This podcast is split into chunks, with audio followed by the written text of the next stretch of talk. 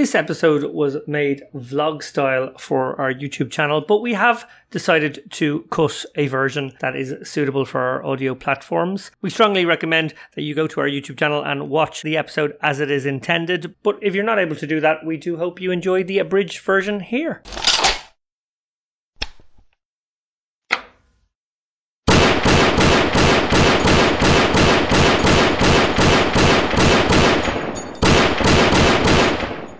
Welcome, welcome, guys. We're back for another episode of the Lock In on location in Las Vegas. One of those exciting ones.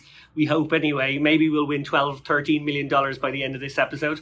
Um, I've just arrived. I'm here a couple of days, but Dar's actually been here for almost two weeks already. As you can see by that rapid fire montage I created at the beginning, he's been creating quite the viral sensation with the shirts, but also with all the cashing. Dara, tell us more. Yeah, my series got off to a very good start. I catched my first event, the seniors, um, on the first bullet as well, and uh, it continued in a similar vein, cashing most of the WSOP events I played, as well as two satellites. So it's been very good on that front. A little bit frustrating that there's been no truly deep run. Um, on the shirts, just to mix things up, I've been obviously changing my shirt every day and putting it up on Twitter and. Um, thanks to my wife, they're quite a colourful collection of shirts. So I ran a poll for the WSOP main event, which was the favourite shirt that I should wear on day one. Um, and this is what they chose. Um, much to the light of uh, recent guest Haley Hochstetler, who said that this was the shirt she absolutely wanted me to wear on day one. She thought it was the most photogenic. Yeah, I think it's the best shirt, but I don't know. I think it's the one that might upset your uh, various sponsors the most because it, they blend in the most with all the color. It's not even the worst on that front. I do have another one which is even dark, darker colors, and you, literally the uh, the patches just look like other random stuff that's on the shirt. well, look, I managed to swoop in here. Uh, the day before the main event, I had one day to play satellites. I hopped in a satellite and I did the thing that I actually define as what winning a satellite is which is getting through it with literally the bare minimum um, and, and managing to lock up the seat. It was a 10k starting stack, um, and uh, one in 10 got the seat. So, you know, average stack was going to be 100k at the end. Some big stacks obviously just pooned away on the bubble. I was one of those people who had to just like cockroach my way through and uh, managed to be under the gun with two thirds of a big blind, which I think was a starting stack when the bubble went. Uh, so that was pretty pure. Can't really uh, get any closer than that.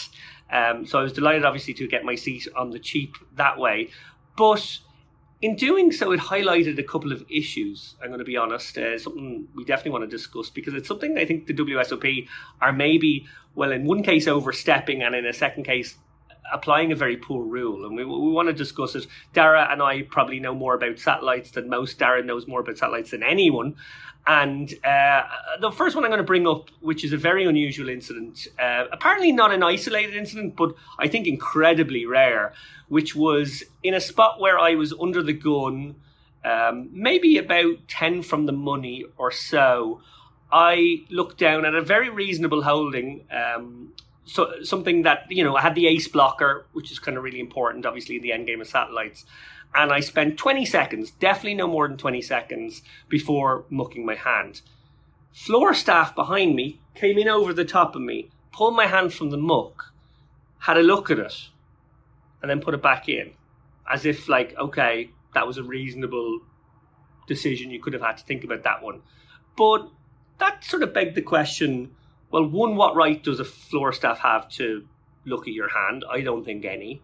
Two, even if they do, what relevance does it have? Does that person know good satellite strategy? Are they going to penalize me if my hand was too good and I didn't go with this? If it was too weak and I considered it for too long?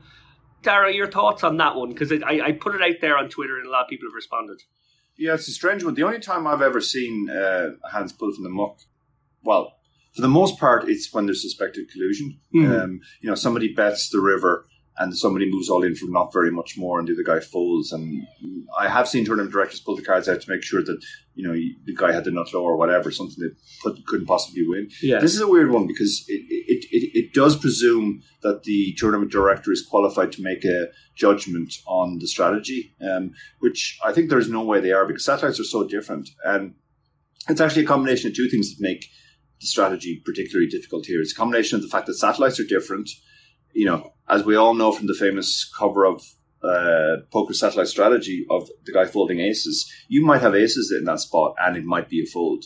Um, uh, but you might have to think about it. It might be a close spot. Um, so no matter what hand you have, it's possible it's a fold. It's also possible that it's cl- it's close to a remaining two spot, and that's mostly because of the big blind ante. When you're down to less than three big blinds, you're very much incentivized to go wide under the gun because if you shove now, you can double your stack, you can win the ante. Whereas if you wait for the next hand, one third of your stack goes in as ante, which you can only win back. So those two factors complicate things considerably. I think there's zero way the tournament director is qualified to judge whether your hand was even close or not. You know, if if he looked at nine four off and decided, okay, you were uh, you were taking the piss, it might be the case that nine four off is actually pretty close because of the big blind ante. Similarly, if he looked at a very strong hand, uh, he, he might think, well, why are you tanking with this hand? Um, but again, you know, because it's a satellite, it's very, very different. So I think it's very, very dangerous leaving that stuff in the hands of people who are not qualified to make those decisions. The strategy, they don't know the strategy. So, um, and, and another factor is, you know, okay, you're a very well experienced satellite player, so you're likely to get these spots right. But what if somebody got a spot completely wrong? Say he thought, um, you know, something was a shove and, or something was was a fold and it wasn't. You can't penalize people for playing badly. Uh, you know, uh, everybody has different levels, mm. and sometimes people t- t- need need longer time to sort of process these things. I think obviously what's happening this year is you are a victim of your infamy, and they're as soon as they see you starting to think that they think, oh, Lappin's at it again, he's stalling. There's also been a culture of like, oh, it's all the Euros who stall. Ironically enough, the slowest players I've played with on this trip have all been American. Hmm. Um, and they're not universally slow. They tend to be quite fast when they have a trivial decision, but when they have a difficult decision, and you know, the more recreational you are, the more difficult, the more decisions will be difficult for you. Then they often take a very, very long time, um, uh, but they don't seem to come under the same scrutiny. I have to 100% agree with that, and I think the irony of this particular hand was I, I called the floor back after the hand was finished because I thought it was outrageous that my hand was looked at. And the floorman said, I'm allowed to do it and I'm just doing my job, sir. Which I said, Oh, I, I don't know. I think that's crossing the line. And I took umbrage with it and we had a, a, a brief and frank discussion. But the irony of it was, I took 20 seconds under the gun. Jesse Sylvia took about six minutes before shoving. A player in the cutoff took about four minutes before folding. The player in the button took a minute before folding. The hand took about 11 minutes. And I took 20 seconds of it and my hand got pulled out of the muck. And everyone else was an American. So I did feel like, and I'm not suggesting that, you know, I want Americans jumping on my case here, but I think there's a bit of anti Euro bias on this. I think there's a perception that the Euros are the tankers. And much like what Dara said, my honest, objective observation of it is that Americans took longer over their decisions this, you know, last whatever day day and a half I play poker uh, in satellites than anyone else. And if you've seen it for the last two weeks, then it's been a clear case that they're they're the ones taking the time. Anyway, go on. Sorry, one more point. One other point I would say is that I've. Uh, the the level of TDing out here is, is really really polarized. Some of the guys are extremely good, like as in they're right up there with the best in the world. Um, totally agree. And some of them are absolutely terrible, like literally, totally the, literally the worst I've ever seen anywhere. And it's it, it's kind of remarkable to come to a series like the WSOP and you you expect you, the, the, staff are all going to be top notch, and some of them, like you know, honest to God, that you wouldn't put them in charge of a fifty quid freeze out back home. Mm-hmm. Uh, their their manner is dreadful. The there seems to be a almost randomness to the rules that they uh, choose to apply or not. You know, I've, I've I'm, I'm going to write more about this, but I had a ruling this year which was the, the polar opposite of a ruling I got in the past. So, you know, what is the rule? And I remember when I got that rule in the past, some of the good TDs contacted me and said, yeah, we wouldn't have given that ruling. So the, there's luck of the draw there in terms of what ruling you get as well. Yeah, I hate the inconsistency most of all. Um, one final point, uh, and it sort of comes back to what Dara said a moment ago about how in satellite strategy, there actually can be a real knife edge between an any two go with it spot and a must never go with anything spot almost, or maybe anything but aces spot. Actually, that's kind of the one that comes up quite a bit. And the reason for your decision is not going to be based on the factors at your table. the stacks at your table. You can monitor them, you can work out the best decision you can. But what it's really going to come down to is is there a guy with two big blinds and another guy with two big blinds over there? Is there, you know, all stacks bigger than you around and actually therefore probably should take the spot that you need to take kind of thing. And one incredibly infuriating aspect of this World Series rules, particularly in harshly enforcing satellites where really that information is most precious, is that you're not allowed to look at the other tables. Now, this is taken to an extreme. You might think to yourself, well, I can stand up and I can kind of, you know, rubberneck around and at least I can see the tables closest to me. But in reality, they don't even allow that. If you stood up, this tournament director, same guy who pulled my hand out of the muck, was giving penalties to people who, if he just saw your eyes looking in the other, he was like, "You turn your eyes away from that table." I was like, "Hang on a minute, what, what are you doing?" I stood up. He said, "You cannot stand up." I said, "I'm allowed stretch." He said, "No, no, no, you must stay in your seat." I said, "You, you can't like it's it's it's a level of sort of draconian application of a bad rule to not let people move a bed. He was like, "Oh, if you want to go to the bathroom, you go to the bathroom, but don't you dare look at a stack as you walk out the door." He actually said that to a German guy who was going out the door. German guy was jokingly go like this as he was walking between tables. Like this is lunacy. You need to know all the stacks. I, I appreciate bubbles, satellite bubbles in particular, can be a bit of a nightmare to administrate. There's maybe only two or three floor staff. Guys want to look at all the other stacks. They want to rubberneck the, the all-ins to see if they're on the bubble now or whatever. I get it. But you can't deprive people of the information because it's a strategy game. Poker is a strategy game. You make your decisions based on the strategy. The strategy is knowing all the information and then applying it as best you can to your hand. And if you're deprived of that information, you're flying blind. And I found myself in that spot flying blind umpteen times in the last orbit of that satellite, and it's totally unfair.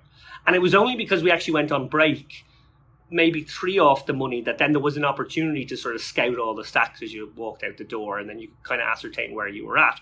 And that was the one time we actually had any sense of it.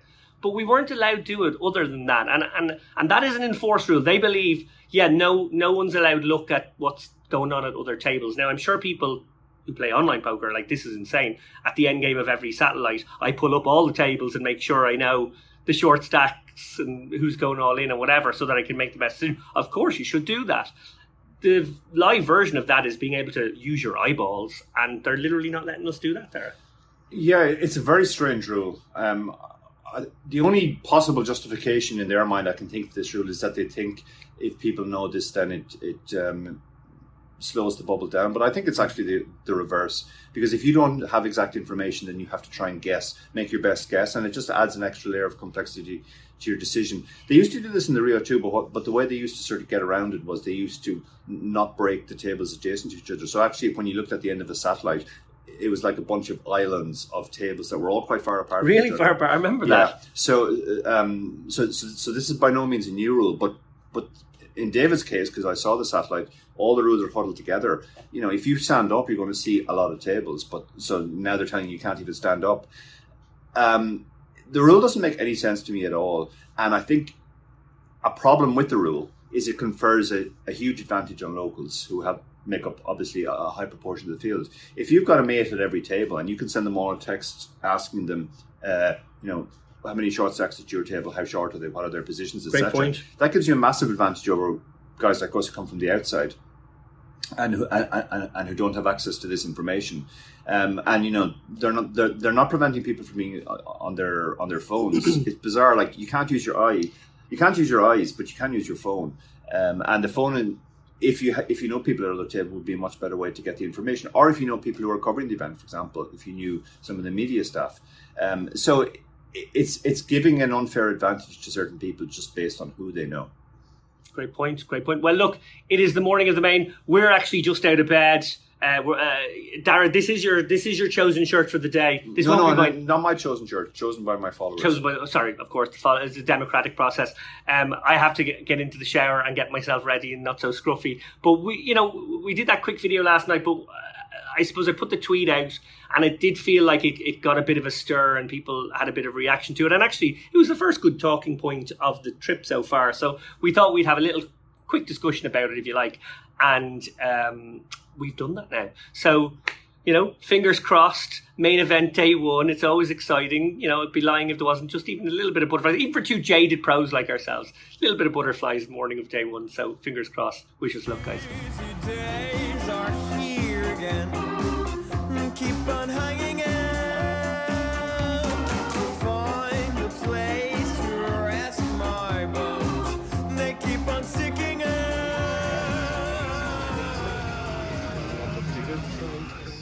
Okay, guys, so it is the final day. Well, final day for me at least. Stars heading off tomorrow. It's Monday, 17th of July. Fair to say, we're both kind of over it. kind of happens at the end of a World Series, I gotta say. It does find a way to drain all your adrenaline reserves and whatnot. Uh, final tally of cashes, Dara. It's kind of silly at this point. Yeah, 10 cashes in the end, which obviously I'm very happy with in terms of the amount of cashes, but like there was no really deep run in there. My deepest run was 69th, I think, in the nice. 2500. But I, even in that, like I was kind of just short and hanging on for the last part. It's kind of frustrating because I did actually build stacks in almost every single event. Apart from the main event, I think there isn't there wasn't a single event where I didn't get to three times starting stack fairly early on, which I'm happy about because that's something I worked on a lot in the last year. Just my early deep stack game. Um, but then it just kind of invariably came down to you know three or four standard get-ins, lose them, and then you're out, uh, either shortly before or shortly after the bubble. Um, and I said this to you earlier, like even when you've had a pretty good trip, like I've had, and you've had a very good trip, obviously with your main cash, you still by the end you do f- kind of feel deflated. Um, we were we ran into Faraz last night, and he said to me that he felt much happier after he won the shootout for 270k, I think, than previous occasions where he came second or third for a lot more money um, obviously, you know, that's kind of what we come here for to try and, and win a bracelet. Yeah, I think that's what it's all about. Really, is that you're here for the bracelet, and anything short of that, even if it's a winning trip, probably still feels a little exhausting. Uh, it's worth it, of course. Like I, I don't think um, we regret our trip, but I, I think this city does have a way of just sapping everything from you. And I think, uh, well, Dara's got a nice few days lined up in San Francisco to recover. I'm going to spend a few days in bed, I think, in Malta. Yeah, I think, Yeah, I, th- I, think it's probably a good sign that you run out of energy at the end. It means that you've kind of uh, timed it well, or, mm. or, or, or, paced yourself, or whatever you want to call it.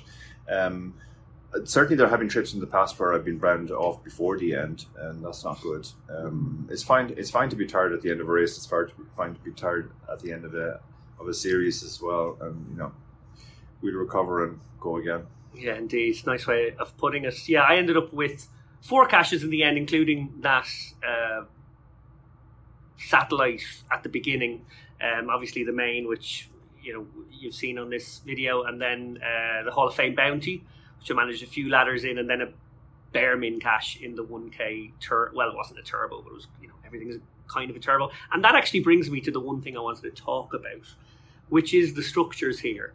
And a great friend of ours, great friend of the shows, Angela Jordison, um, who's becoming kind of a voice of the people, really. I think um, real ambassador for the game. I, I don't know if she's affiliated uh, to a site yet, but my God, somebody should snap her up. I think she's literally the one of the top people who should be out there speaking up for the players.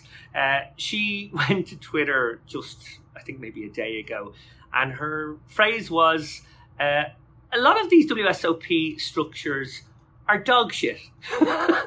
and I know where she's coming from because she's picking up at a point she made during one of those Twitter spaces uh, a couple of weeks ago when she did her first trip out. I think she's sort of done, you know, a week here and gone home for a week and a week again a few times during the series. And I think she's had time to reflect maybe each time she's gone back. And a recurring theme for her has been how with a couple of exceptions, marathons and super deep stack mini main, or actually mini main I think is pretty bad as well. But there are a couple of structures that are low buy and that have okay structures.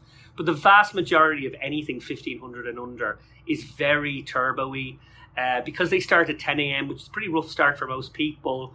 If you're still there at 4 p.m., you're doing quite well. And so if you've busted tournament by 3 p.m., 4 p.m. in the afternoon, you haven't made a dinner break, you haven't you know had that experience of maybe being at the World Series of Poker like you might have thought it would be when you came out for the trip. Maybe you were only going to fire one or two bullets. It leaves you with a kind of a hollow feeling, and I think she's really trying to um, encapsulate that and, and sort of speak to the WSOP and maybe some of the powers to be and maybe some of the influential players who get to um, you know tug the coats of people like Effel and whatnot and sort of say, look, maybe we need to offer a bit more in terms of value for money, even if they take a little bit more rake, like they do take plenty of rake, but even if they took a little bit more rake and gave a better structure and gave these people a real flavour of what this series is supposed to be like. Yeah, it's a tricky one because I mean, essentially, what's what's happened over the years since I've been coming is you know when I when I started coming to the series, the smallest buy-in was one k, and you got two thousand in chips. Yeah. Um, which actually meant you you were forced to play from the start. You couldn't just sit, sit back and, and, and sort of wait. Um, now those things, you know, we have big starting stacks. 20,000 seems to be the smallest. It goes 20, 30, 40, 50, even 60,000 for the mini main. Yeah. And what that kind of essentially does is it creates this period where all the pots are very small and nothing is really happening. And it's a little bit of a, you know, it's it's kind of a waste of time, really. Almost nobody gets eliminated. And then obviously the tournament has to end in a certain time. So by the time you get near the money, suddenly the average stack is 16 big blinds. You know, the main event, sorry, the mini main, which actually has the same structure as the main event, but 30 minute clock. And that's, and that's crucial. I think a lot of people focus on the wrong things when they look at structures. They look at how slow the blinds go up in terms of the progression rates. You know, you don't want the blinds doubling, for example they look at how deep the stacks are. But actually, a deep, a very, very deep stack can be actually a bad thing because what it me- means is at the start of the tournaments, almost nobody's getting eliminated, and then when you get to the business end, this, the, the stack will, will have to come down. The average stack has to come down to a small number of big blinds before you start to force people out, and and then it's just shallow the whole way. Like a lot of these tournaments, you look at the average stack, it drops below twenty big blinds in or around the money, and then it continues to drop for the rest of the tournament. Um, and it, it's kind of back to front poker. The old structures, to be honest, were better, even though it did mean a lot of people bust quicker. Um, but that's actually good in terms of keeping the average number of big blinds up. Yeah, and sort of made for meaningful poker from the off in a way. Uh, I do get the counter argument that some people make, which is that okay, if you're a bad player, you're probably going to lose your first couple of pots, and maybe it's nice that you get to splash around with a quarter of your stack or whatever. But actually, I think maybe the good thing is that if you come out to the World Series, maybe you play 100 big blind poker, but it's a nice slow structure and it sort of stays 50 deep all the way through, which is much nicer than Yeah. 300 becoming 20. Yeah, people don't realize how important the length of the clock is. Like you can have the best structure in the world, like like the WSOP main event, amazing structure. WSOP mini main, in theory, same structure, but the difference is 30 minute clock. And when you make it a 30 minute clock, it does become a turbo at the end, or even a super turbo. Um, and then you have this phony phony war period at the start where, where where very little is happening. I think it's one of these situations where, unfortunately, players don't necessarily know what they want. The WSOP have been listening to people saying we want deeper and deeper stacks, and people think that a deep stack is necessarily good for them, but but it really isn't. Like it, it, it does just create this sort of period where you know it doesn't really matter. You could lose you could lose a couple of big pots, and you're still in the tournament. Um, but then the price you pay for that is when you get down to the business end, you've got eight big blinds. Yeah, I think it might be nice if they could figure out a way to have that weekend event, which tends to be the one that captures the biggest numbers, the Thursday, Friday, Saturday, Sunday event. If there was a way for that one to be slightly better structured, but then the one that you have to jump into if you bust that one can be a turbo. That can be a fast Yeah. one then as a sort of a second chance for those same people. I don't know. It's for them to think about. I- I know they are handling huge numbers, record numbers, in fact, this year. So it's a, a good problem for them to have. But um, if people like Angela are speaking out about how dissatisfied, you can be sure it's not just her. She's speaking for a lot of people there. So yeah, we have to give credit to WSOP. I mean, obviously they put on an amazing thing, and, and they still draw huge numbers into town, very much victims of their own success. yeah. But another point Angela made in her uh, tweet is that this is not rocket science. The Wynn and the Venetian have very good structures, and they all they really need to do is copy those. Indeed. Well, on a final note, obviously, because we are sort of wrapping things up, although the World Series hasn't finished yet, actually, at the time of recording, they're three handed in the main. Obviously, three Americans in the end, or three Americans on the final table. It's, the, it's ended with the three Americans. Uh, we were sorry to see, obviously, Toby Lewis, former guest, and Dean Hutchison uh, go out in seventh and sixth. I believe so. Yeah. Seventh and sixth, or maybe seventh and fifth. Maybe seventh and fifth. I can't remember. It only happened yesterday, but as I said, my brain's turned to mush. Anyway, congratulations to them. Obviously, amazing scores. Uh, I thought Dean's run was really, really good. He, he's sort of such a quiet guy, sleeper, killer in poker for like over a decade, and uh, no surprises there that he's you know gone so deep in, in a big one uh, such as this. And then Toby, well, he might be one of the best there ever was, so not too surprised to see him get another amazing score. Um, good luck to the three Americans. Obviously, I'll be watching it maybe uh, uh, as I'm going to the airport later on tonight.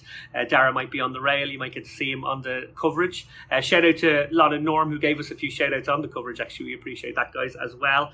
And to everybody else who's been very kind with their coverage. Jeff Platt, obviously, with me earlier. And uh, I think the Poker News team even managed to give us the odd tweet toward the end of the series. So thanks for that, lads. But uh, lots of love to the Poker Org people who are who are on Team Chip Race all along.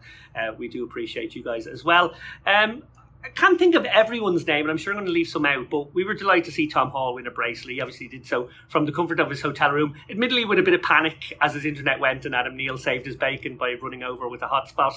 Uh, Faraz Jaka, of course, who is a colleague of yours, Dara, maybe speak a little bit about Faraz's achievement there. I know you said that uh, yeah. you know he was more satisfied than previous years, but yeah. maybe about the I mean, Faraz, itself. Faraz has had, had an amazing career. He's one of the OGs of online poker, and he's obviously he had that sort of whole digital nomad period where he was traveling the world and absolutely crushing live poker as well. Bracelet had had eluded him until now, um, so it was great to see him get the bracelet in the shootout event, which is a tough enough event to win because you basically have to win three tables of nine or ten. Yeah. Um, and obviously, like in chess tournaments, for example, the deeper you go, you're up against people who've also won their previous things, so they're all feeling on top of the world as well. So yeah, delighted to see Faraz uh, finally get his bracelet, and um, I think it will be good for his site, Jaka Coaching. um, Faraz, his niche very much is sort of appealing to recreationals in language they understand, and I think that that has struck a chord. I have found when I've been walking around this WSOP looking like a NASCAR driver or a billboard um, the Sam, sandwich man. The Jaka coaching is the one that gets the most love. A lot of recreational players do genuinely uh, love the site and all the content that we put up there. Yeah, no, fair play, and uh, yeah, it was a it was a boisterous rail for Faraz. I was there briefly during one of my breaks. Uh, we were obviously delighted also to see Alex Kulev take one down. He got so unlucky here a couple of years ago, losing out to uh, Leo Margetts heads up um, in the closer. In fact, he got it in good quite a few times to win that bracelet, uh, but didn't manage to close it out. We were delighted, obviously, for Leo on that day, but it, it, did seem like only a matter of time before Alex would close one out. And well, you know, just just decided to close out the, the 50k for two million. You know, not too shabby. But in the 15 big blinds, last minute late, Reg. Dara, tell us about that one. Yeah, I was there for the. Um the bracelet ceremony. Uh, I was lucky enough that my table was very nearby, so I was able to film it. And uh, he was very emotional. He, mm. he was almost in tears, um, and it was yeah, it was it obviously meant a lot to him, and you know, hearing his national anthem as well. Yeah, fair play. It was great to see Alex, uh, and I imagine we might be looking at a guy who ends up with five, six, seven, eight bracelets before he, he's I, finished. I think he could break Hellmuth's records. There you go. You, you, heard it here first. Yeah, although he is thirty, he might look like he's about twelve years old, but he is thirty, so you know he's not as young as people think. He's a very well preserved thirty. he's a very well preserved thirty indeed. Uh, other um, chip race former guest Shaun Deeb, of course, won one, but she wins one every year, so that's nothing special. Um, but we are actually on our way downstairs because a little bit of exciting news. Um, just to plug this sponsor, this one of the the, the main sponsor of the show, um, or sorry, the sponsor of the show, but the main sponsor of Dara's patchwork, um, Alex Reard, uh, our uh, .fr colleague um, is actually heads up against none other than Stevie Chidwick. So, you know, if you're going to win a bracelet and you have to beat the best to do it, he's basically got to beat the best now. But he's pretty much dominated the 10K 6 max for the last two days. He's been top of the chip count since they were about 25 left and uh, and by by dominate I mean he's been like more than double second all the way through. He's done that thing that good players do, which is just you know I'm going to guess stomp on everyone, ICM, misery everybody to the position that he ends up getting heads up with someone with a five six to one chip lead. He has managed to do that, but unfortunately for him, it's Stevie Chidwick he's got a battle.